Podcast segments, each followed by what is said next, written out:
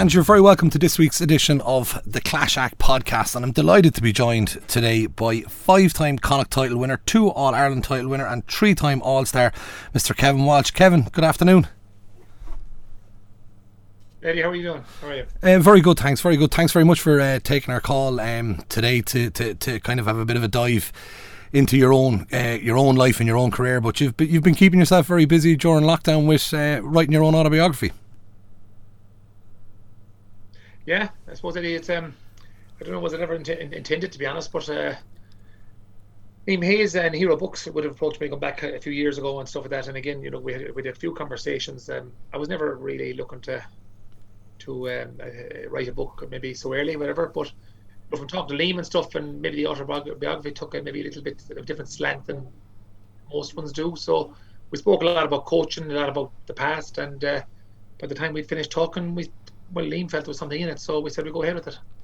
And it's the book itself. You know, I've been lucky enough to get some snippets out of it um, over the last couple of days, and I'm I'm really intrigued you know, I, I would have been a, a, big fan of yours when I was growing up. I was living in Galway in '98 when you won the All Ireland and things like that. So it was, you know, it was an exciting time, and I knew you. But the book, as you say, it does take a different type of slant. I mean, you know, some of the snippets that I've read out of it. Um, one of the ones that I, I, I'm just going to start off by asking you a question on, and I thought it was it was very interesting was your take and maybe I, I don't want to be misquoting you either now, but your take on one of the All Ireland finals that you you played in, the number of possessions you had in that game when you come on as a, I think you come on very early in the game as a sub um, after 17 minutes. Um, it, it was just my take on it was you were talking about how little time a player would actually have a ball in his possession in a game. Um, you know, in, in in the total time of it, and I just, I just wonder you know, is, is, that something that, that coaches are missing when they're when they're training teams at the moment? Is it we focus on everything that we're going to do with the ball? Should we be focusing on what we're doing when we don't have the ball? I mean, I know it's a, a bit of a strange question.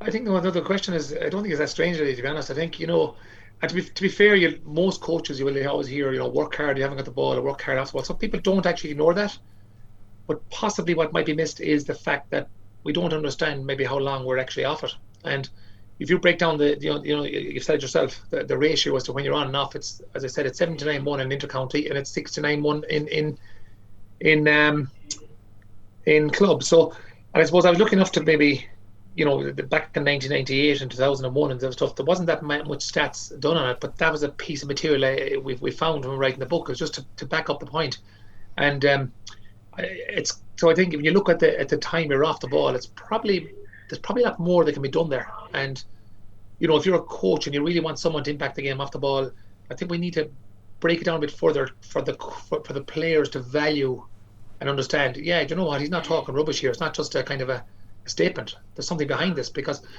you know there's there's loads of stuff you can do now. Ball, and this is not all about defense. In attack, you know the, the the runs you make through to pull people out of the way. The, the, time, you know, a lot of people come to meet the ball and get a handy hand pass. Maybe they're better off going the opposite way. It's just how to create space when you have the ball, and I suppose how to take it away when you when, when you haven't got it. And it's it's it's interesting because I, I, am going to come back to the book in a while, but I just I just want to take you back to the, the time under John O'Mahony um, with Galway. you know, it was. A, the first question I'm going to ask you about is, is, is is the stats side of it. It's interesting that you say to me that there wasn't very many stats in 1998 uh, that you work off, whereas I, I, I go and watch the hurling matches now with down here in Kilkenny, and you go and watch Kilkenny senior hurling match, and at half time, it's like the Bible is dropped in front of us um, with 7,000 stats. And I'm looking at it, and, and there's a few times in my head I look at the stats and I think to myself, what in the name of God am I meant to do with all of this? And then I wonder in '98 when you know stats, you know what what did you do with it? So the first mm. question I kind of really put to you on this one is the lack of stats in '98 did it affect you, or did you only work on specific ones? And then looking at your tenure as Galway manager, was it very stats driven?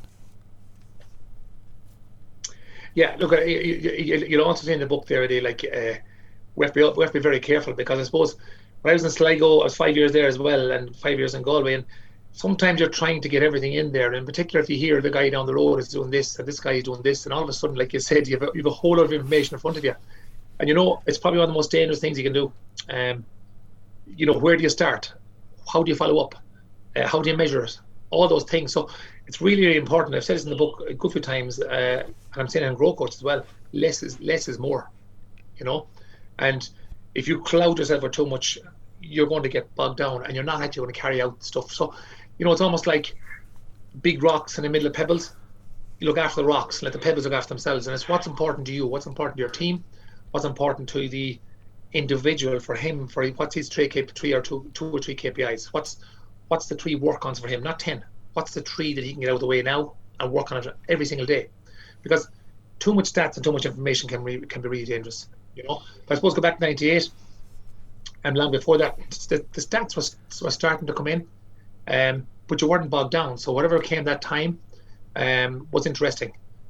Now you'll find, as you said, if everything is thrown in front of you, you get bogged down and you may not look after what's what the big rocks are. So it's really important to identify what you're going after and and then the other thing is how to go after them and understand how to go after them, and then pass it over to the players that they actually believe in what you're doing. So, yeah, look at it. It's a very very point. It's but but it's, it's kind of less is more as far as I'm concerned. But but get the right stuff.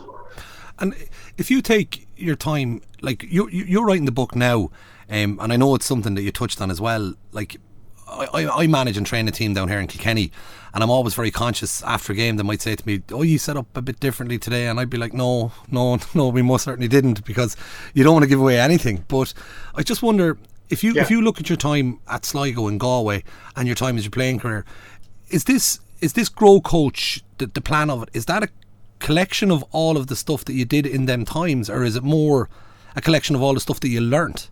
during them times? Is it is it since you've stood back and you've looked at it that you've analysed it more? Do you know what I mean? It's is it's not a reflection of what you were doing yeah. at Sligo. No.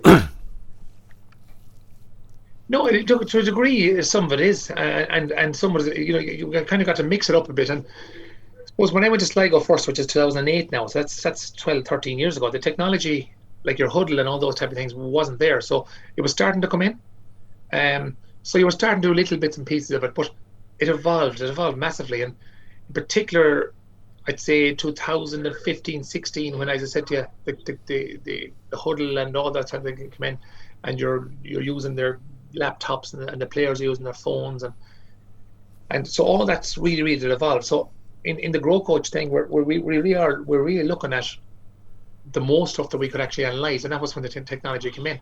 So look, when I was coaching Galway, uh, you know, I could spend two to three hours most mornings going through analysis. You'd I, should I say, even player behaviour or player footwork or balance, whatever you want to call it.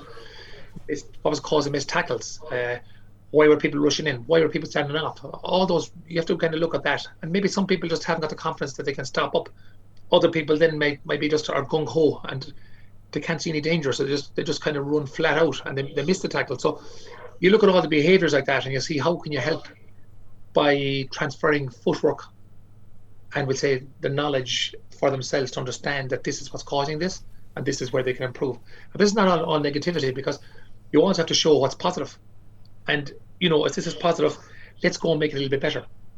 So it's those little things we can do. So we normally, you know, get with two or three positives and two or three negatives and hold it to each player and work on it. But we have got to give them the tools.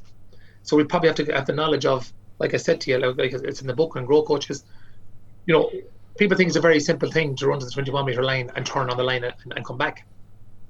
But if you put 10 or 12 fellas and do that in your coaching session, in a normal club session, or even county, you'll probably see two or three fellas that come a little bit short of the line, and two or three will go over the line.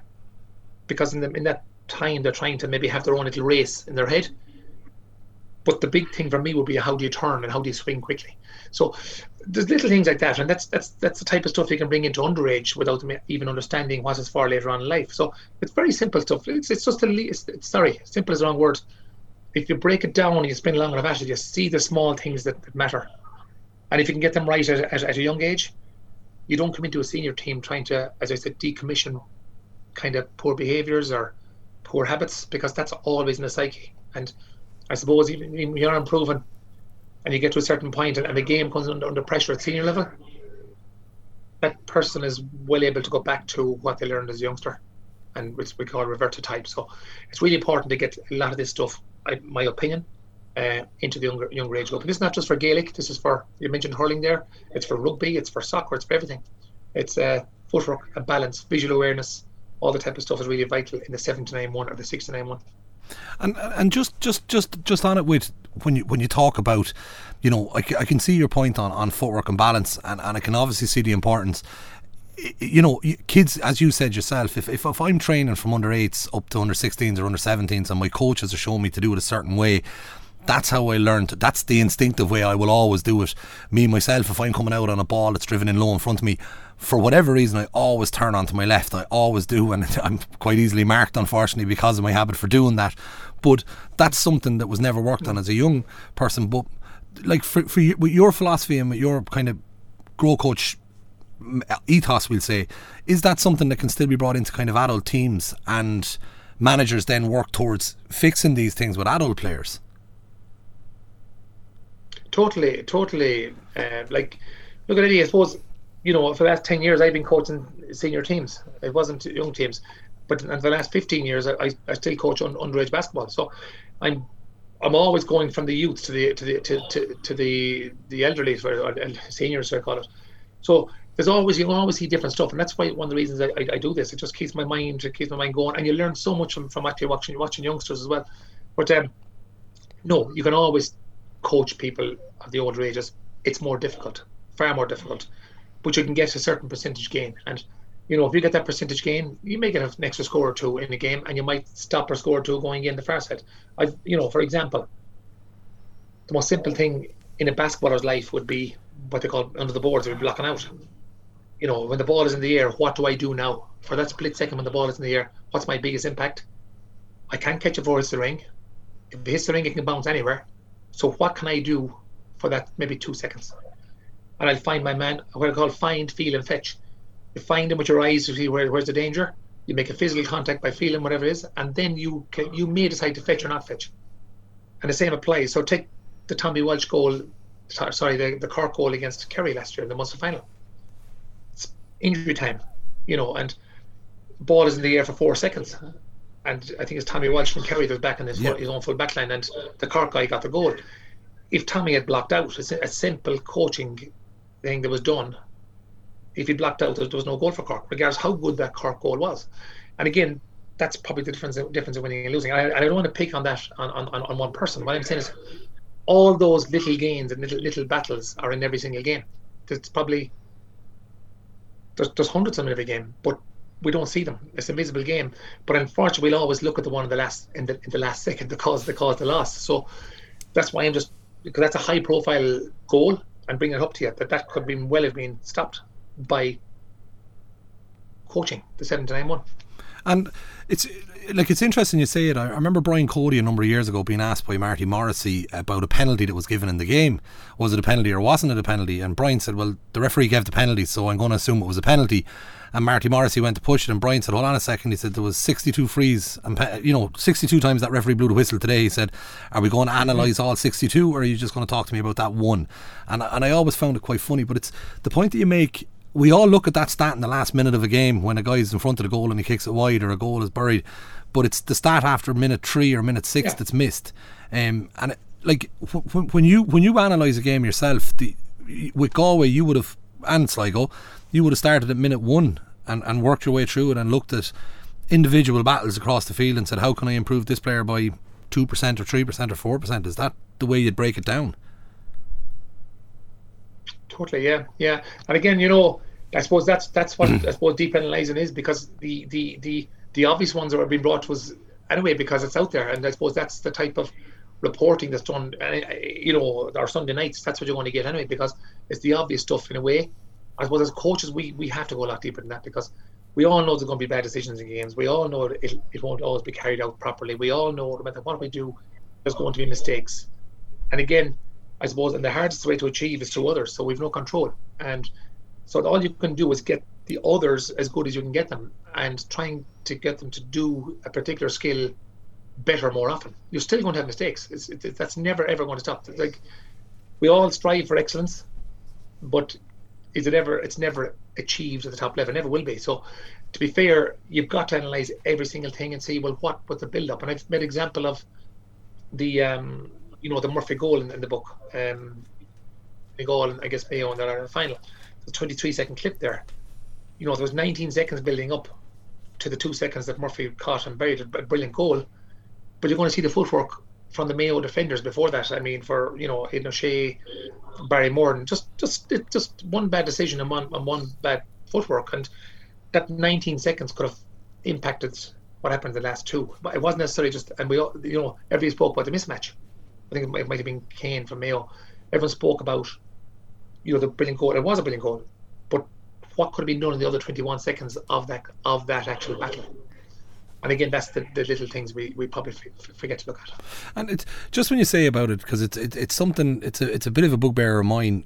The Sunday game, because I want to talk to you a little bit about that for a second. They come in and they show snippets and analysis of a game.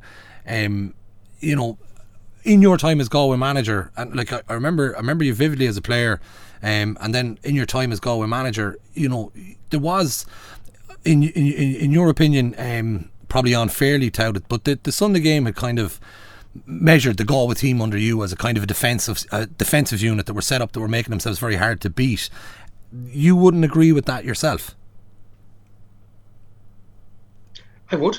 I actually would, yeah. Would, right. Because in fairness, in fairness, I suppose uh, I would because it was it was um, we actually improved so much in that area. It, it became obvious, and all of a sudden we said the goal we weren't we weren't a soft touch anymore, and you know again that's down to understanding what space to take.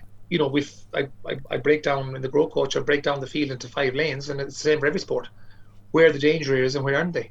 So lane one and five isn't as dangerous as two, three, and four. So, you know, when you protect your three, your channel three, two, three, and four, in the right areas and have the skill with the footwork and have the understanding of, of visual awareness to be in the right places in those areas, you're going to make life very, very difficult for your opposition, regardless how good they are. And I suppose we got to a point in 2018 where we didn't concede any goal in Division One, bar one. And I think it was seven minutes into injury time when we were eight points up against Monaghan when the game was over. So you know, we when we got to a point in 2018, we actually targeted. We always set ourselves targets because God, we were probably conceding three and four goals every game before we came in we got it down to a point that in Division One football that we were looking to to give 0.5 of a goal chance in each half, which meant one in a game, and to concede none. That was our target. And we believe we could achieve those targets because we had worked so hard to get to that point. So, to be fair to Sunday game on that one, they were actually dead right. It's just that their analysis was actually how they carried it out was dead wrong. So it's it's it's just it's still understanding that the best teams know how to take space in the right areas and do, and, and have the tools equipped to carry out the, the proper footwork understanding. And then when the ball changes hands how to use the five lanes uh, in attack. And it's look it's, it's the same for nearly every sport but you know I take that seriously as a, as a compliment. So I'm not, I'm not up it so don't worry about that. So I suppose it came to that point where all we were now you know I, someone labeled was with the dark arts. You know for so that was another, almost another compliment because we had come from being the, the pushovers, or we're going to call it, and Galway should be achieving far more, and where's fancy Dans and stuff. So in 2018, you know, it was actually a serious uh, compliment to us that they started to see us in a different light. And would it would it annoy you when you'd see?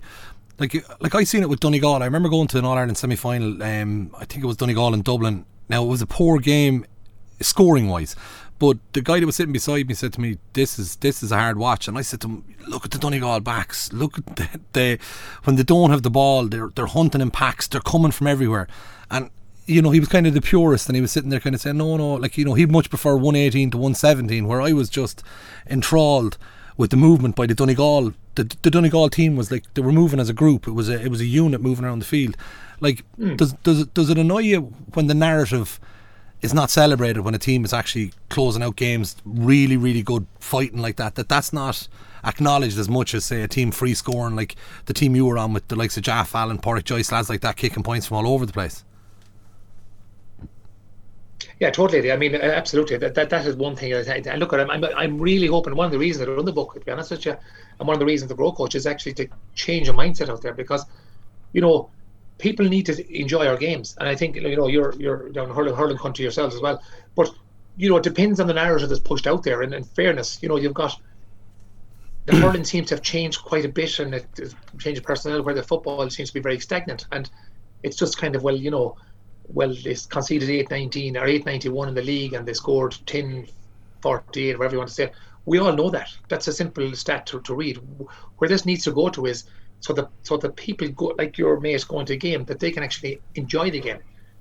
It should be incumbent on the likes of a Sunday game or whoever is going to be your national broadcast that the knowledge comes out from behind that table. This is what's happening and this is why it's happening.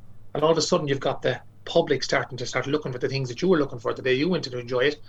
And you know, I've, I've had a lot of reporters onto me since it came out, and the, you know, the which is, and I love talking about it because I really enjoy it and I believe in it. Is a lot of reporters said to me that they're delighted this has come out because they've been going to games the last 20, 25 years, writing the same type of stuff where they, they can look for some different stuff that they can report on and bring it out to the public. That now the game is starting to evolve, and you'll always see now, now you know, all these committees in Croke Park looking for what's the next rule change. There's, there's no massive need for a rule change. It's a, it's it's a mind change that's needed here, and you know, even in lockdown, you look back on the games, including some of our own games that are recognised being very good games. There was there was fierce bad stuff in that as well. You know, I look back on it now compared to you know what's been done now, and you know, so the, the narrative is driven, and it's important that the public maybe get a, a better idea of you know, when someone says there's 13 behind the ball, it's important probably to understand what that 13 are doing, not just go flip flopping and giving lazy commentary, p- pulling out two or three clips which might be false, not back, not backed by the overall fact. That does annoy me because it's starting to put the wrong thoughts out there where we should be enjoying our game if it got the right uh, analysed on, on your top table. And and just just just on that because there's the, the, two teams I will kind of point out to you. I, I, I am sure you've studied one of them uh, a lot, but the Limerick senior hurling team and the Dublin senior football team. Um, Limerick senior hurling team, to me, looking at it, have set up a stall where, if I was to make it a very simple reading of their their system, they've a huge half forward line, as in physically big men. They're they're targeted really. Yeah. It's, it's the kind of go to ball for them with a puck out, and then they've got two insanely athletic wing backs that will make these bursting runs. But Limerick have kind of said that they're taking hurling to a different level, that they're happy not to score goals. And I'm sure there's never been a conversation in the Limerick dressing room saying, let's not score a goal. But they're, they're hitting points from 50, 60 yards, mm. creating the space and tapping them over the bar. And we're, we're, we're, we're, celebrating that Limerick team as being one of the, you know, the greatest ki- teams of, of a generation. Um, the Kilkenny team at the same time 10, 15 years ago were blasting five and six goals in every game, getting the same outcome of winning in All Ireland. But the team that you would have looked at a bit more I'm sure, is the Dublin senior football team. Um, I watched Dublin playing Westmeath in this year's championship. Um, Westmeath stopped them from scoring a goal. I'm sure. I'm sure they were hoping for more than that, but Dublin didn't. They failed to score a goal against Westmeath in that game. And Westmeath, in fairness to Westmeath management, they were criticised heavily for being so defensive in the game. But when I watched it, Dublin were as as defensive as Westmeath. There was times where Dublin had 13 or 14 men in their own half but not once when the game was being analysed did anyone point out that the Dublin half forward line were playing in the half back line and the Dublin full forward line had pulled right out. But Westmeath, it was dived on, and I think it's Jack Cooney is over Westmeath at the time, and the, the narrative that was being suggested was they set up to lose by a, only a small amount of scores. But the truth of the matter was, both teams are probably set up quite similarly, and Dublin have probably better players to implement the plan. Yeah, absolutely. You hit it in the head there. Uh, look, at you're dead right. I would studied Dublin quite a bit, and they're one of the best in the country at doing what you've described. But they're, they're doing the right thing because they're, they're covering space and they're, uh, we'd say, when they turn over the ball, they're, they're hitting their, their fast men up front. And that's, at the end of the day, what most people are trying to do here is is, is get to a point where they can win. Look and come against you, all that kind of stuff. But yeah, look at Dublin do that all the time. I suppose again that's that's where my little bit of a gripe is. Uh, like you've said, the analysis without proper fact is not being given out, and it's just unfortunate, but that's the way it is. And I suppose the other way it is, there's no one there to challenge that. So when someone talks for an hour every Sunday night, this stuff comes out. They pick out the clips that suits, it, it fits the narrative, whatever reason. Either either doesn't they might, might might want to know it, or maybe it just suits the narrative to make everybody struggling down here and maybe up here. So whatever that is, but I would you would love to see that being challenged and let the public enjoy the game more and maybe understand and coming out with the dressing room. That's one of, the, one of the reasons as well. I have no issue with bringing some of this information out here now because I think it's time that people start to say, look, well, this is the type of stuff that goes on inside the county dressing rooms, and it goes on inside the club dressing rooms to, to a degree as well. But you know, you have to look and say, well, what's been done for 79 minutes off the ball in, in, the, in the county and 69 off the club, and what's been done when you have the minute. And to be honest with you, Eddie, you know, I'm I'm actually kind of, I'm, I'm a minute has been very probably high to be honest. You know, yeah. you crowd maybe for maybe 40 seconds. You know, uh, so maybe someone that likes a solo all day might might get up a minute. Others might be 20 seconds, 30 seconds. So that's where it lies. So I think we, if we go that deep into it, I think that's where you're going to analyse. And in fairness the guys in the British soccer at the minute, the what they call the Neville and, and Carragher, they're, they're, they're doing that type of stuff. And it's actually intriguing when you start to look at it and understand it. it it's interesting you say it about Neville and Carragher. Um, Davy Fitz was on the receiving end of, again, the Sunday game. Uh, you know, the, the, basically he'd set up his sweeper system. I can't remember which of the analysts it was that was discussing it, but it, it, they basically they put him through the mincer a small bit. Um, and I know yourself with Sligo when you were beaten by London that time as well. You were you were put through the mincer a small bit too on the Sunday game. And Davy's argument at the time was probably what you would have felt himself was that there was no there was no chance for defending yourself. There was no chance to kind of say, hold on a second, I don't agree with this. This is what was happening and show it.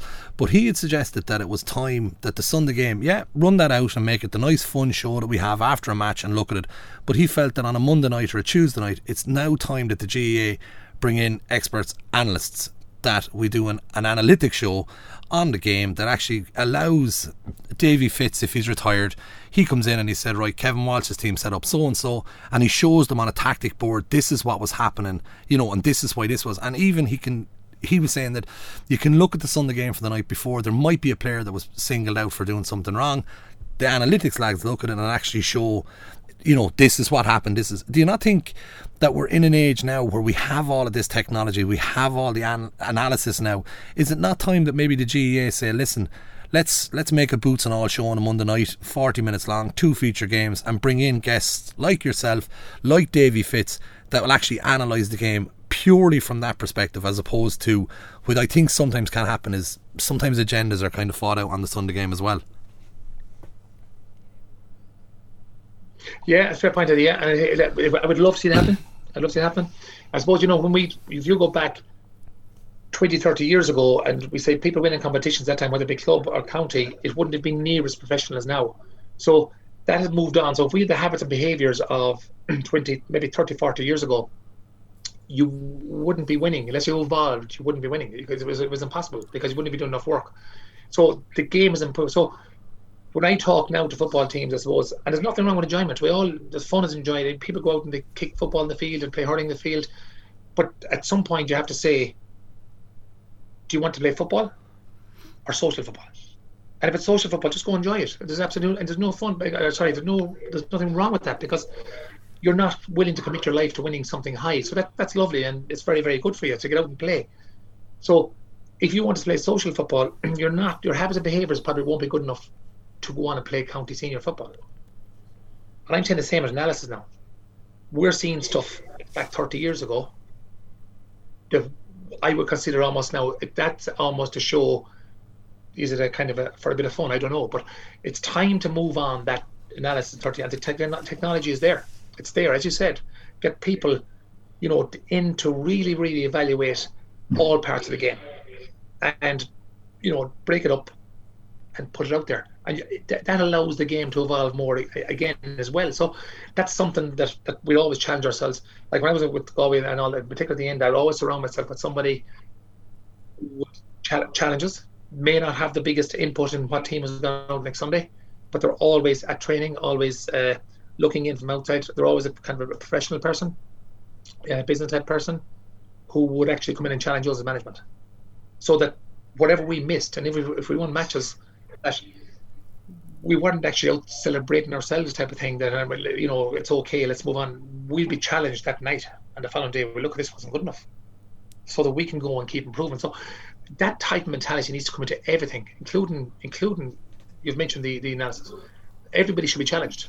It, it's not just good to firing out stuff and come into next week and throwing out something like that's said on a Sunday night and give give and maybe that's why it's done I don't know it gives reporters a full week to, to, to write about it, and, and, and that's more stuff that's not even 100 percent correct. So maybe that's what driven. And again, that's not that's, that's not my choice, but this needs to come to another level for people to understand as we're going. And again, look at you talk at rule changes, you know, the, the offensive mark and all that stuff. Maybe they're needed. Maybe the maybe the, the, the perception is wrong. You know, and maybe if you look deeper into it and you see well with the heap of rules already, it's one of the most complex games out there. You know, rugby is 15 behind 15 is an offside. It's fair. It's easy enough to ref it. Like when I played basketball, there was two referees on a, on a court. There's now three because two couldn't see everything went on. There's three referees in a court in a small area. We're still looking at one referee. And you know what? We've linesmen who are referees. But what I can see, it's more look, this is my Sunday. You stay quiet there, lads, and you'll every day next week.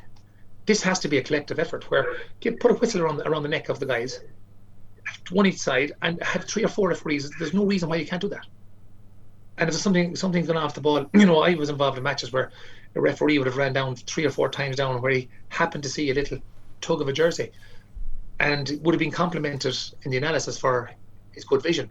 But unfortunately, if you look at it from another side, that same referee would probably have missed 12 or 13, whether he meant to by design or just couldn't see it.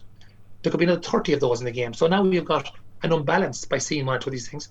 So if you're carrying out that type of refereeing, make sure that all angles of the pitch are covered because now you're changing momentum of the team by by happening to see something that even someone some other guys didn't even see.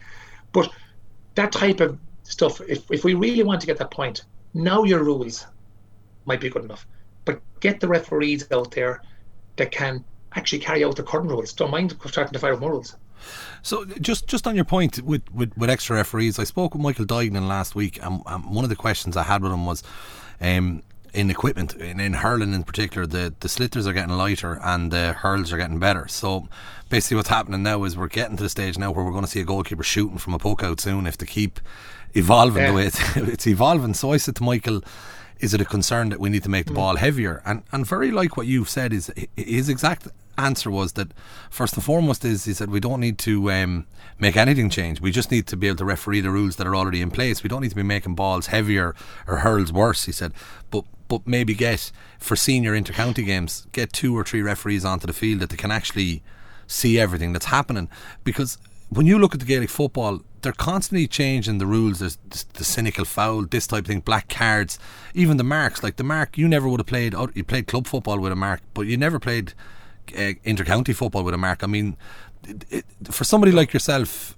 I can only imagine as a manager, it would have been a dream to have you in midfield when there was a mark allowed on the pitch. I mean, it was it was your bread and butter was fielding the ball. Um, like is a rule like that was it necessary in the GAA was you know the, I, I, think the idea was that they were afraid that hand passing was coming becoming too prevalent and if they put in a mark they might kick the ball further is that the case but you know I, I, I, I'm not so sure that that was it I, I think if you look back on it like because when I was playing midfield I would believe that when you fetch the ball, there's actually another massive skill when you come down with it, and that's how to get free. So you can transfer a ball into one hand on your way down, use the other hand to get loose. For me, them are the unseen skills. But unfortunately, I suppose what people seen was someone coming down who didn't have those skills. They were maybe crowded out by three or four people. And then again, we're back to the refereeing. What probably happened here was there was no real defined um, whistle to be blown. We'll say when, when was it was it four coming in fouling or was it an over carry? So I think that's where the mark came in more than anything else. Was more, but then again, you know, for me, when I heard it coming in at the time, I remember it was coming in. I was saying, you know what? There's a skill when you come down as well. There's a skill when you come around the way down. There's a skill if, who can actually fetch that ball and before you hit the ground, what's to see what's around you. That's a skill as well. So there's loads of small little skills there. So but having said that, look, that's not the worst rule change. To be fair, I, I don't mind it. Um, but I'd be far, far happier if the rules that's in place, if they could be properly refereed before we make any changes. And and you think it's is is it is as simple as the case as looking at the the basketball world, not using the VARs and stuff? Is it just a case of getting another couple of bodies onto the field, or even giving the linesman whistles? But you look at it, it's it's it's, and I know it gets it gets it gets harder as you go down to the clubs, and then you go down to the the junior B, the junior A. That gets harder because you might not have enough people to do it. But you're still looking at you're almost looking at if some people are playing the junior C's your club, if it's, it's your third team of clubs, there's a lot of that is kind of, it, and I don't mean to downgrade it, but it's, it's a social thing as, as well. So they might request the, the high refereeing because the, same effort might be have been put in it. And don't get me wrong here by saying that because sometimes junior C is it's, it's a top team in some clubs. But the point I'm making is, if you're putting in your life and soul into something, uh, that's the least you deserve. Now, it's beyond me how you and you always have referees doing linesmen. They're there anyway yeah. on the big games. It's beyond me to say that they're just there to fill in for someone if he gets injured. You know, or you know what, Jerry, this is my day today. Don't interfere. You'll have yours next week. That's not good enough. This cannot be all about a referee. This has got to be about the best for that person. No more than management. It can't be about the manager. It's got to be about the whole background team, the team. So for me, if I got two intercounty referees on a sideline and all they're doing is waving a flag to say which way the ball went, I mean, the referee will see that himself. Give him a role with a whistle around his neck. He shouldn't have to say, "Oh, I'm not going to step in. I'm a referee as much as he in the middle." That's where this needs to come to. And if you even have three referees at that point, it stops the tugging off the ball. It's it's it's going to, you know, momentum changes can be given by one referee who who referee tough tough on one team, not the other team. But those three people have the same power that they blow the whistle when someone does something that that doesn't mean you go into every niche. Of course, you've got to use cop on because it's, it's such a complex game. There's so many rules in it. But at the same time, it's just the stuff that needs to be blown. Give three whistles and blow it up. And that's it. And there should be no referee apologising to the referee for, blowing it up. Something untoward had happened. Pull it up. Uh, it, it, it, seems it seems logical and seems very simple. that something that the GAA could review and, do instantly. I'm sure you've had situations. I'm only thinking about myself. I know on, on an occasion two year ago I said it to a linesman there was eight or nine frees the referee had missed and they were blatant. And I said it to the linesman, I said, Will you talk to him at half time? I said, This is bananas. I said, You can see this. And he t- touched me on the arm and he said, Look, you know what he's like, Eddie. And I, I kind of thought to myself, you know, this this is that that's not the answer I wanted to hear. I mean, the linesman was agreeing with me, and I'd be hoping, like like what you said, it seems very. It's a very simple thing. The GAA could do that tomorrow morning if they decided to do it at almost every championship game because there's always two linesmen there. Yeah, and look, and if they're if they're if they're if they're, if they're, if they're three of them are three intercounty referees, and one of those guys is the guy who's in the middle next week, surely they're on the panel. They're as good as each other. So it doesn't make sense for me to have two guys there that's just going to wave the flag and keep out of all play. And you see stuff going on, uh, and and you know what? As managers, then you, you are going to try and exploit that because you're going to say, well, look at the referees up that side of the field. Maybe you can do certain things over here to help your team it might just stop that as well. And there's nothing wrong with that if everybody is on this is on the same page. There's nothing wrong with it because you always have to go according to the rules. And you know, don't tell me if and I I'm using the basketball sport again. If you need three referees in a basketball court in a small area and they've gone from two up to three, the GAA has one referee back in 1926, whatever it was, and we're, and we're still we're still here, 2021, with one referee looking at, at a pitch 140 meters by 90. No, it, it, it, it, definitely doesn't make sense, Kevin. You, you're you're you're you're making a very valid yeah. point on that. Just just getting back to a different side of the game. Um, you you you you've been lucky enough to have managed your own native county and, and have managed Sligo, but you know I, I know myself from being at matches, and I know myself from from being on the receiving end of it sometimes as well. It can it can be a little bit of a tankless position, um, and I know you would have experienced it on, on, on a number of occasions yourself. Um, be it I don't know what's the right way to, rephrase, to phrase it. Is it a, abuse from a crowd, or you're, you know, particularly from your own home supporters? Um, I've no problem with an away team supporter having a cut at me. That just means mm. we're doing something right. But I, I'm sure it hurts when it's when it's your own home supporters, and you've you've had you know experiences with that with Galway. Um, would you talk to me a small bit about some of the occasions yeah. of that? Yeah, if you look at if, I I look at them, and I have to say this, it hasn't been too often. So I'm not, going, you know, well, I have put in absolutely put it, put it, put it, put in the book, but but it, but it's always there, you know. And to be fair, I can totally understand because when you're a supporter, you're you know you're you're mad for your team to win, and, and so there's nothing wrong with we'll say where someone gets a bit animated and someone because that's that's natural. It's like when you're playing sport, you might for a few seconds you you're even annoyed yourself at times. Well, so it's often natural because you you go any any Galway supporter or wherever county they're from, of course they're going to be uptight and of course they're going to say something and there's nothing wrong with that. But it's just it's the it's the few that are there that go beyond that. You know uh, where threat or you know I mean absolute thickness or whatever you want to call it uh, kicks in, it's disappointing. It's disappointing for someone or some person who actually think they're they're, they're, they're a county supporter when they carry on like that. They're not a, a supporter. They're they're probably a fan that wants it their way. And, and you know, there's a huge difference between a supporter and someone that goes to a match.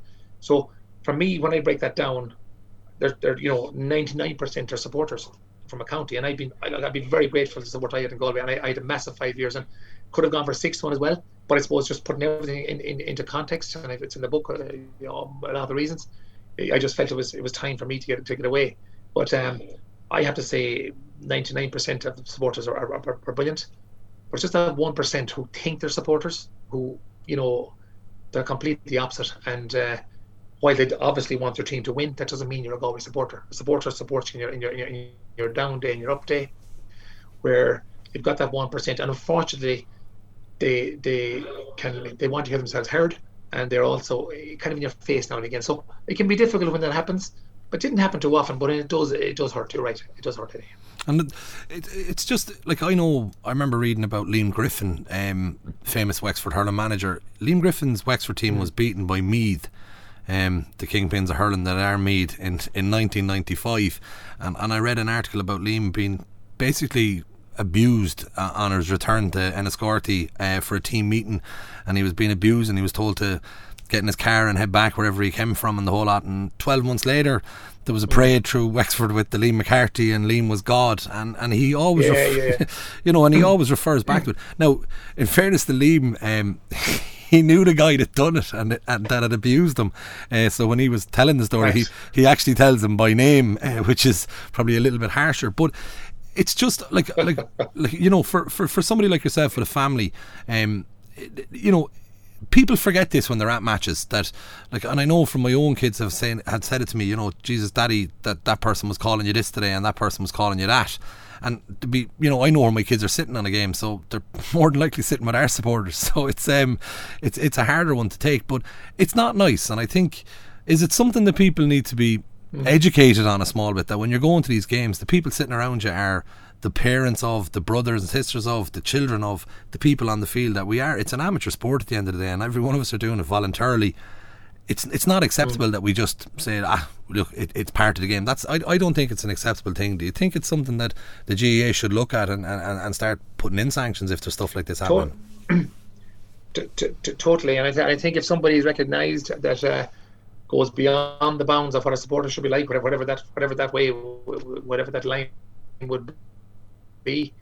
Uh, but if you if you see it's it's it's it's something that shouldn't be happening to to that level I'd be I'd be suspending those guys from matches, and that, that's that's the truth of it. If you identify somebody, there's only a few because, but again, I go back to my, you know, perception is reality, and I go back to the reporting that goes on in our national in our national program, and again, if you like you mentioned about this defensive football and attacking football or whatever it is, the, that narrative, uh, you know, those people who might be on a, a line, whether they're a supporter or a fan, it's probably driving them over the edge because they're not maybe educated, like the word you used that maybe they they don't actually know what's going on. And maybe if that proper program, like you're talking about, will be done, and those people can see that, it may just bring them down that level where they become a supporter.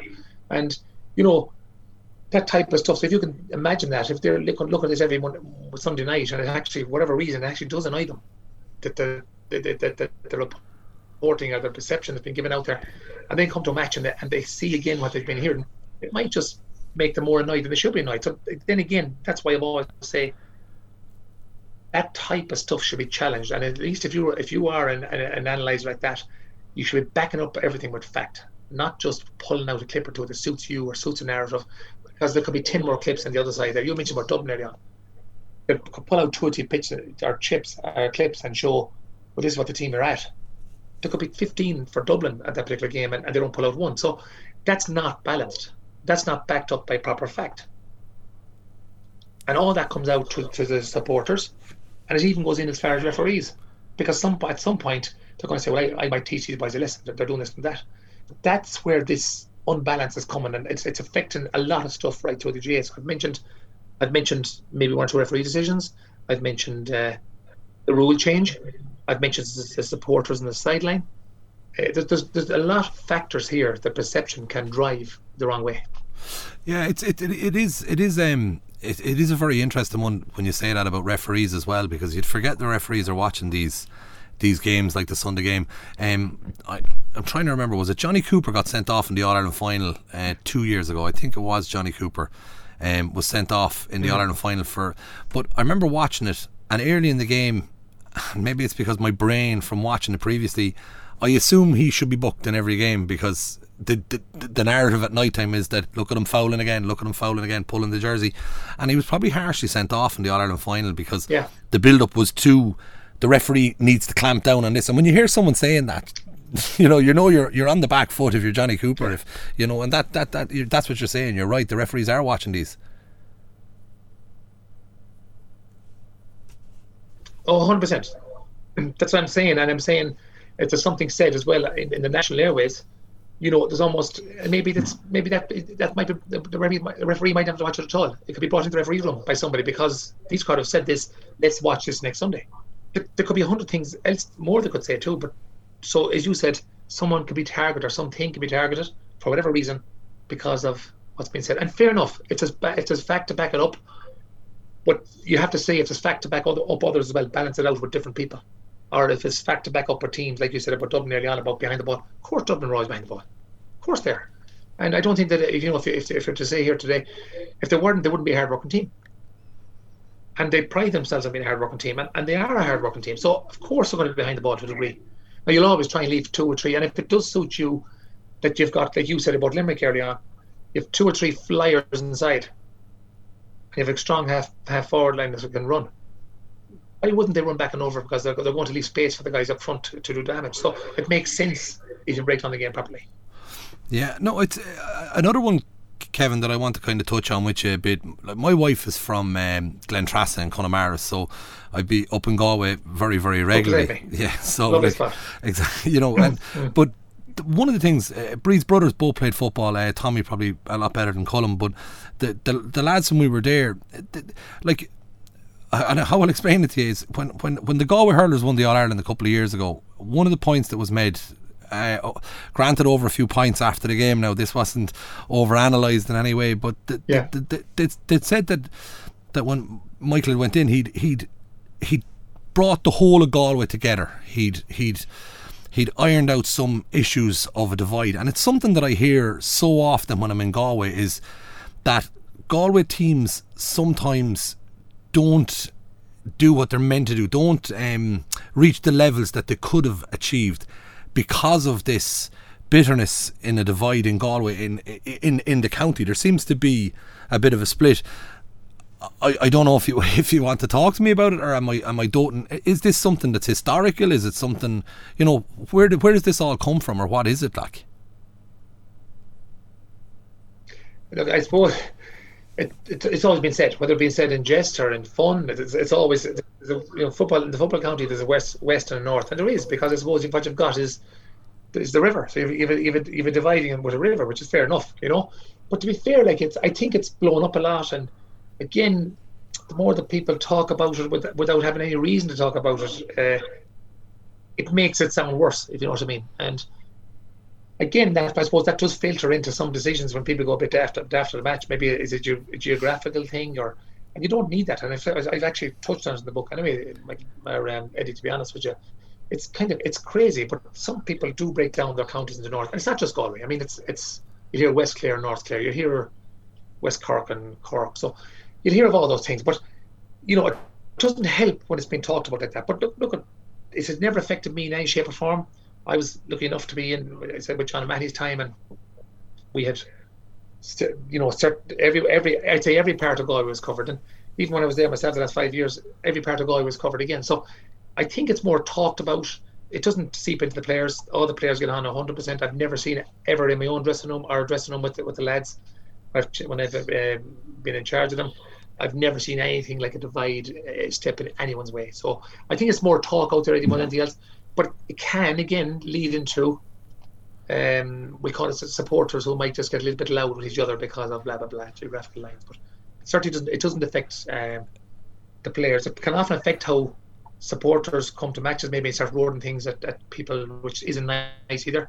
Um, but you'd like to see all that being gone completely, but that's life. I suppose it's such a big county, you're going to have certain areas. Yeah, well, it it, it does. I, I remember looking at it before when when there was a manager that came into a, a certain county team, and I said to the lads, "Do you think he'll make a big difference?" And they said, oh, "Well, geographically he will because the lads from the south of the county." Um, tend to miss out an awful lot when we have a manager from the from the north of the county. And I remember looking, thinking, if I was managing the team now, I'd be picking the best thirty players I could get.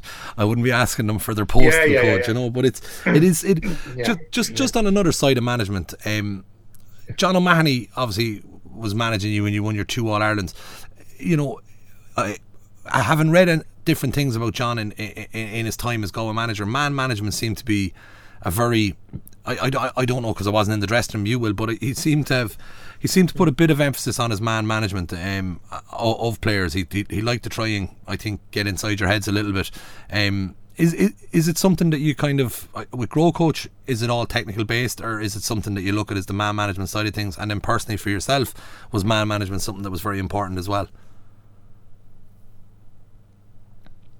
Yeah, um, so I suppose I touched the Growcoach for first. Yeah, in the Growcoach, um, Eddie, we, we, we touch on all that. You know, we've got a lot of Q and A's in there, very short, maybe two three minutes, in relation to man management, uh, people's behaviours, challenges as coaches that you will probably have in front of you, uh, personalities, uh, behaviours, habits that, that you're going to run into that maybe people will have that might challenge you as a coach all the type of stuff. We deal with all that type of stuff because I suppose, like you said, I was looking after John O'Mahony there. Uh, I would have learned an awful from in, in, in, in, that, in that type of way.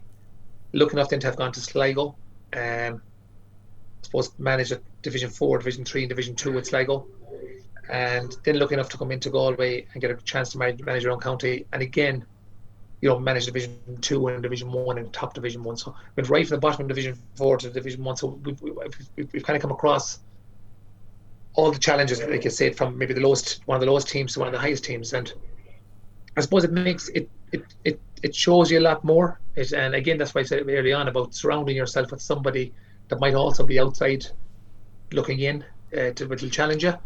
It's always great to have someone to ask you those questions and keep you keep you on your, on your toes. But yeah, I suppose look at John O'Mahony. He's you know his, his man management was, was was seriously good. He he he knew if people were struggling injury wise, he would have known if people were under pressure work wise.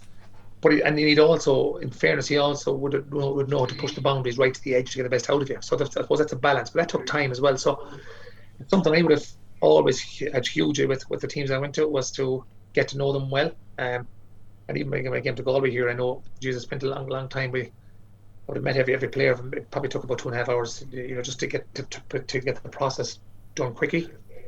They, just to get the trust and to talk and see just to get to know a person that bit quicker and to give everybody everybody a voice. So it's something that I would be huge into would be that because then you can talk about their, their KPIs, their their two or three things that that they need to improve on to get the team. So I suppose compared to 25 years ago, uh, you're not pick Sunday hard look get fitter.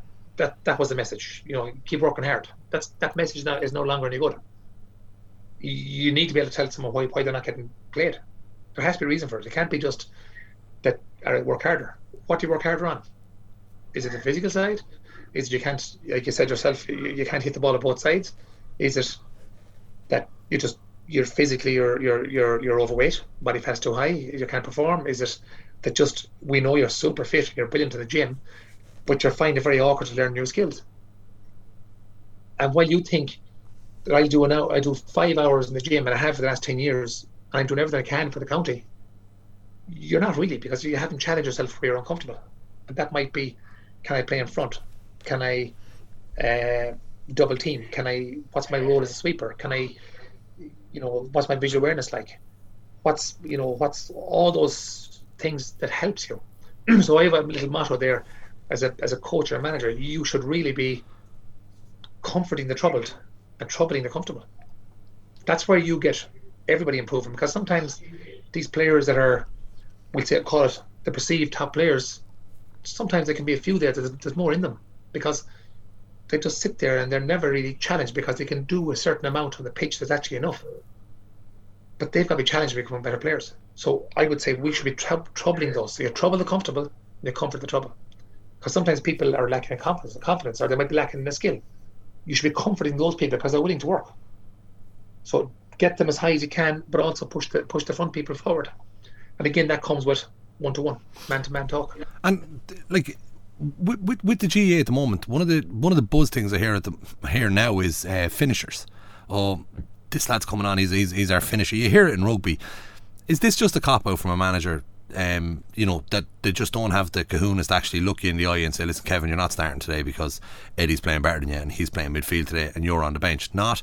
I don't know if it would have given me any comfort I, I, definitely don't think it would have given you any comfort to have a manager saying, you know, I'm going to bring you on for the last 10 minutes, Kevin, because you're one of our finishers. Is, is this just a cop out that we've created in the media that these lads are finishers? You know, the best 15 starts. Is that generally the way it should be? Yeah, well, that, that'd be my reading of it, yeah. But, but, but, but to be fair, there is people, I've, I've come across them, I'd be totally behind the best 15 starts.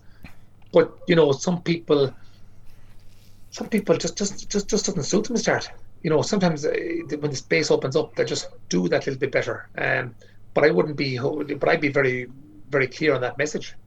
It's just that you haven't been really doing it, doing it to date when you're starting because, but I, but I do, and I will. I think it's important for that player to be told that because maybe he can go and work on that. So when you're having challenge matches or he gets his next next start, he will understand the importance of him proving you wrong. So it's not good enough to say, I'll park him on the bus, I'll park him there on the sideline, and let's, let's bring him on for 25 minutes. I don't think that's good enough. I think there's more in that person. There may be a case for that for one or two players that just haven't done it and they've been given their start all the time and didn't do it. But again, I'd say they'd like to be told that so that they can actually, the next time they get their chance, they will put everything they have uh, into that first 15 minutes to make sure they make a name of themselves. So, if, if if I'm a coach myself and I'm and I'm and I'm leaving player on the bench, you, you actually think that this is something that coaches need to be doing is to actually sit down with a player and say, look, you're not starting today based on X, Y, and Z. And this is, if you can improve in these areas here and really push it, this is what we want to see. The reaction will be, hopefully, from the player if he's interested, is he'll go and improve on these. And then for you as the coach, you'll end up with now you'll have a headache because you'll have 16 or 17 or 18 players all banging down your door to get your position. Is that is that what you're saying? Totally, yeah. And again, if you can get him in that position where he actually is fighting for that start, but now there's another guy who's becoming uncomfortable. So you're troubling him. So it's important that we trouble all the first 15 all the time. But again, we've got to trouble that guy that's sitting on the bench because it can't be good enough either for a player to be happy to sit on the bench. They shouldn't be there if that's the case. So it's important that that feedback goes back to say, but it's also important that they know that you're watching, that you you actually understand, that you're also giving them a hope that if this does improve, you actually will start again, or you'll get your opportunity. And when you do get it, make sure you make the best of it, that type of thing. Because it's important that that feedback is just all the time. I don't think it's good enough to say, you know what, uh, keep working harder, because that person will get disillusioned. They will sit there, they'll come on, they'll do their best, but they probably throw the towel in about starting. So they're now leaving that other person who they're fighting with a little bit more comfortable than they should be. And uh, with your with your own coaching um, style, I, I should say now, is, is the way I'd ask. A lot of this is is the analysis, the analytics behind it, but a, a typical training session with yourself, um, Kevin. So if I'm if I'm out in Galway tomorrow, we're training for the senior football team. We're out in three weeks in championship. You know, is there a classroom based type of session, or is it a session that's we're going to work hard on the field here for 90 minutes and we'll have a 15 minute meeting afterwards, or is it one to ones, or you know, how do you strike the right balance? How would you recommend? Do, do, do you know what I mean? I see some managers coming with. Uh, I even seen it with the mm. with the water breaks. I seen some managers coming out with whiteboards, and I was looking at it going, "This is a two minute water break, and this fella has a whiteboard." And I'm, you know, how how do you get the right balance? What way would you suggest somebody looks at that? It's it's it's, it's difficult, and I, it's difficult, and I, I I've I've moved things around all the time to you know done it this way, done it that way. But I think it's important that you review it and see do you think it's working, is it not working? That's why I mentioned the guy outside you. Have someone to challenge on those things because you might think it's brilliant, but it's important to get someone outside. It could be a very good friend of yours that might have any input in the, in the football game, but just challenge it, but also get feedback from players. It cannot be, you know, I think it's got to be two two funnels coming at you. Um, but I do just, just get back to a point like time now seems to be very very important. So if you've 90 minutes on a field or 80 minutes on a field, how do you use that wisely? you know, and again, I've touched on this in the book and in Growcoach, like is what can you know rather than warm up for the 10 or 15 minutes where you're stretching all the vital muscles. There's 15 minutes there. There's 10 minutes, whatever you, whatever you use. They can be used while you're doing the, the muscles. For, for, for instance, getting your footwork right, getting your balance right, getting your muscles right, getting your awareness right. You can put all drills in there in that 10 or 15 minutes and have it every night. Because it's not about doing something for two hours one Saturday and thinking you've covered it. This has got to be repeat, repeat, repeat in small doses. I said at the start of the program, less is more. So if you can do some of that the first 15 minutes, now you've got a better 15 minutes. But again, pass on the reason why you're doing this footwork because it helps you in your tackle. It'll help you when someone comes at you that you're that you're headed behind your knees for balance. It'll help you that your knees are bent. You have one foot 45 degree angles for your for your power with your hands up. All that type of stuff. If you can get that type of stuff done and you can touch in that 10 or 15 minutes every night, now you've got a 50 year session where you're going repeat, repeat, repeat, and this is starting to come into your muscle memory and mind memory. So that's one thing. The second thing I would say to you would be uh, that your players understand there's going to be a certain section of your session that should be a little bit slow, a little bit cumbersome, because that's your coaching and your learning part. So if I stop you up at the whistle, you mentioned with the whiteboard, there may be a 20 minutes or 25 minutes there where I might say, lads, I'm going to be pulling this up. I'm going to, we're going to get this right. We're going to get the behaviours right here. We're going to show you, not tell you, show you what we think should be done here for a near hand tackle. We're going to show you what we think should be here for a triple threat in, in, in attack. We're going to show you how to turn and face your defender, look him in the eye. You're now three threats compared to none. All that type of stuff and show you the benefit, benefits of it. And then you may go and say, and look at the next 40 minutes here, or the next 30 minutes here, is going to be between a match or it's going to be between a skill session. But in the match, you're going to let everything go, and now your intensity comes up to the roof. So, and then at the end, you do your your cool down. And your cool down could, could consist of, you know, purposeful practice, which would be hitting your scores, getting your solo right, getting your chest pass right, getting your kick pass right, whatever that might be, or it could be a player's KPI that you put them in boxes in the field, and they can do that at half pace, quarter pace, gradually slow, slow, slowing down, still learning the skills, and the last five minutes just just the, the muscle the muscles just to warm down. So, and again, I'm only throwing out something that's not yeah. head to you, but if you can get something like that, now people if a fulfilled session. Uh, I don't do any coaching anymore without having a learning outcome. And then whatever whatever the coaching has been in your 20, 30 minutes, that's bought into your high intensity game, and you and you actually go a bit heavier with your with, with, with your team on that to say, look, this is and again you might pull one player out and say for 30 seconds, this is the KPI I spoke to you about. You just done that there now. You done that poorly, but look at this, you've done this one well, and you get them early. It's in the mind; they can rem- remember what you're talking about. So that's the type of stuff. I do think it's important you tell the players beforehand. This is what the session will look like. If we're a little bit sluggish and slow over here, you don't tune out. If you're not if you're not in there and you're watching others, watch what's going on do that for that 20, 30 minutes, and the other 40 will be high intensity. Whatever that might be. And you may decide to have a high intensity session flat out. That's your choice as a coach. Or you may decide on a Saturday morning do an hour and a half coaching, whatever that is. But if you can come to something like that, pass the message on to your players beforehand. They know what to expect and they don't tune out.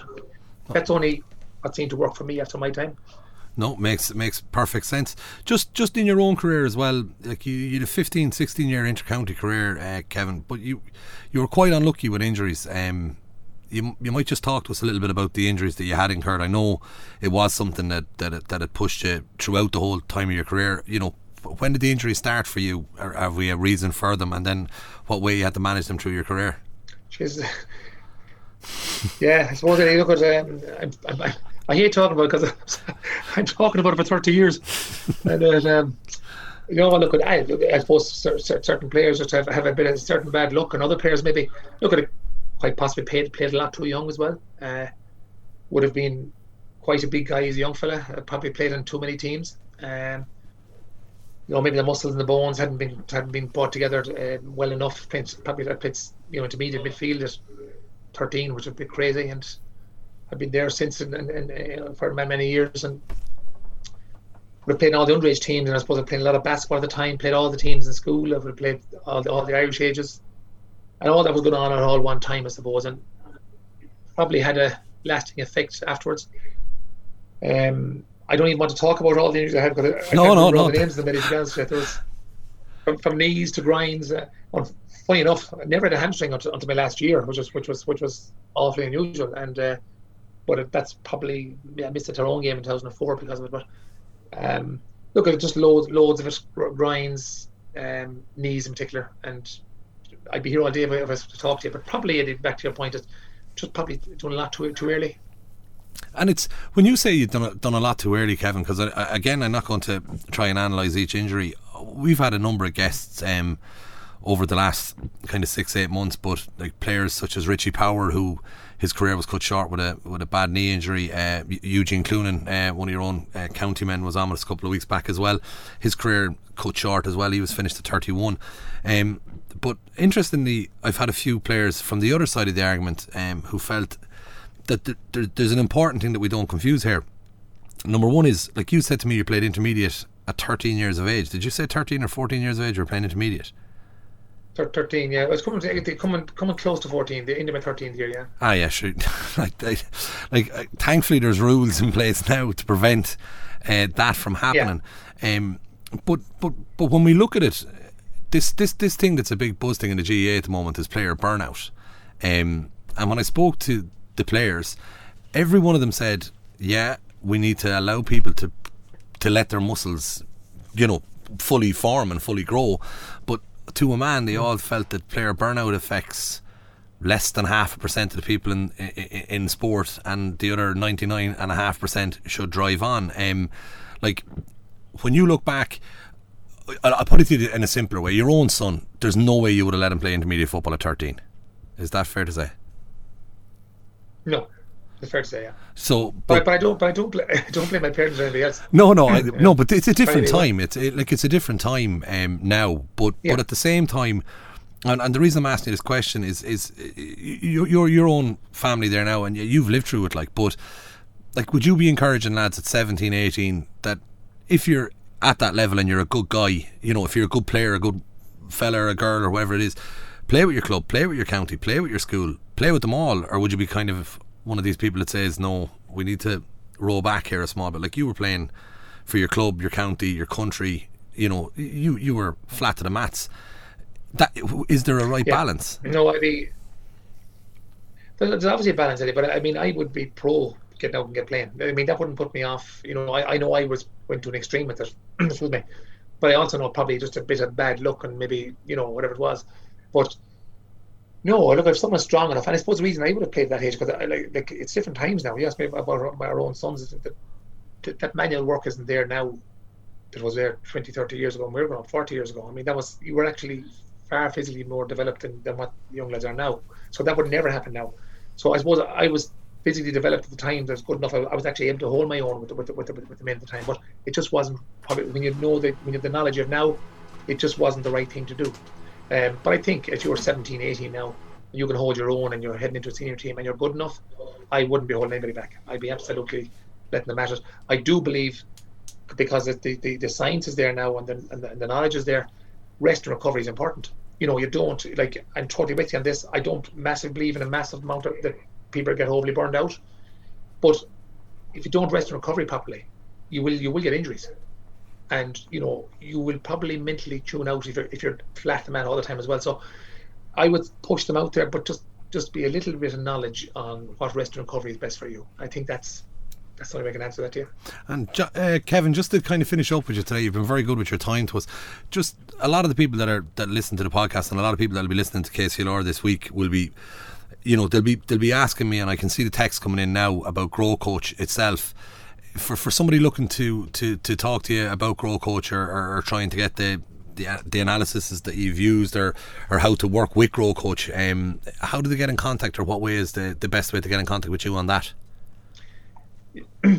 Yeah, I'll look at um, if you go into the, the website www.growcoach.ie there's there's even seven or eight taster videos there that are free to look at at the minute and it just gives you an idea of what's in behind it so we have so something like 200 200 videos there as I said to you to deal with all aspects of the game it's not just on, on the field there's there's a lot of stuff dealt with in there. Again, it's just there to help people to to to form the, their own process. It's not about us saying this is the right or wrong thing to do. There's loads of things in, in there. And again, whoever coaches go in there, I'd be saying, you know, there's, there's, there's a heap of stuff in front of you. I, I hope certainly that a, a lot of it will be beneficial. But again, I'm back to less is more, and it's very very important that whoever does decide to go into Growcoach, not to try to cover everything. Just look at the few things that that you know the big the big rocks I spoke about at the start what rocks are there for you and break them down. And you know, put them all into pebbles and three more rocks will pop up again when you're ready when you're ready with having them broken. So it's important just to, to use it the right way. But again, you know, as I said, just go into the website and you can tune into that, have a look around, see what you think of it, and it's, it's self-explanatory when you get in there. You know, look at again, you can you can write messages in there and ask questions in there, and uh, just to see what you think of it. Again, it's just it's just it's it's something we feel strongly about, and if it changes the mindset of what's out there, like you've mentioned yourself about maybe challenging how we perceive our game and maybe how can we improve it. Uh, like the Growcoach came from the from from from the simple the says what it says in the tin is it's it's to grow your own coaches. And you know loads of people are moving around. Uh, a lot of people haven't got the confidence to coach. A lot of people don't want to coach uh, there's stuff in there where you know people can't maybe because they've been criticized mightn't like to be saying oh geez your man blame me for this today I think there's there's loads of stuff in there that might give you the what's the word I'm looking for what the confidence the confidence to just go out there, have a go at it, try it. And if you're ever stuck, you win it. You know, you can tap in. You have a license. You tap in at one o'clock, two o'clock, three o'clock today for your lunch. Get 20 minutes. And again, small bits, repeat, repeat, repeat, rather than getting someone in to talk to you for two hours on a Saturday. You go out the door and you say, "Geez, that was a great talk." But at the end of the day, two weeks later, that chat is forgotten about. I don't care who that person was. It might have been someone that is well known, and it was a brilliant talk. But what has it done for your club in in a month's time? I'm saying what Growcoach does it it's in your face all the time if you want it. There's little nuggets there that'll help you every single day. We think will help you. If you don't like it, close it up. I mean, that's that's that's that's the way it is. Kevin, you've abs- been absolutely brilliant with your time. Uh, I've really enjoyed that chat there, and I'm really, really looking forward to sitting down and getting a good read of The Invisible Game, which is available online and from all our own local bookshops as well. Um, it's been an absolute pleasure talking to you, and I and I wish you, you and your family the very best. Um, I hope to see you back on the sideline again someday soon, uh, managing a team. I've, I've always found you an intriguing coach, but thanks so much for your time. Brady, thanks very much, and it was a pleasure talking to you. A lot, a lot of good questions. We're going on for a while, and look again. I know I haven't even mentioned this, but Daryl Crocker there, I think uh, you know the, the, the guy that wrote the books made with with, with Liam Hayes, and like he, he, was a you know one of the things. I suppose people ask me, did I find it hard? I, I would never really wanted to write a book, to be honest. But uh, Daryl Crocker is up there beside you, so um, just a gentleman to, to work with. Um, we probably spent a year and a half on it, and he made the job very easy. And I just want to compliment him on the way that he phrased a lot of stuff that's probably new to him as well. So hopefully it's of value to some people out there. No, brilliant. I'm sure it will be. That is, of course, Kevin Walsh, former Galway and Sligo manager and two time All Ireland winner, joining us on this week's Clash Act. We'll be back next week with more. Thanks a million.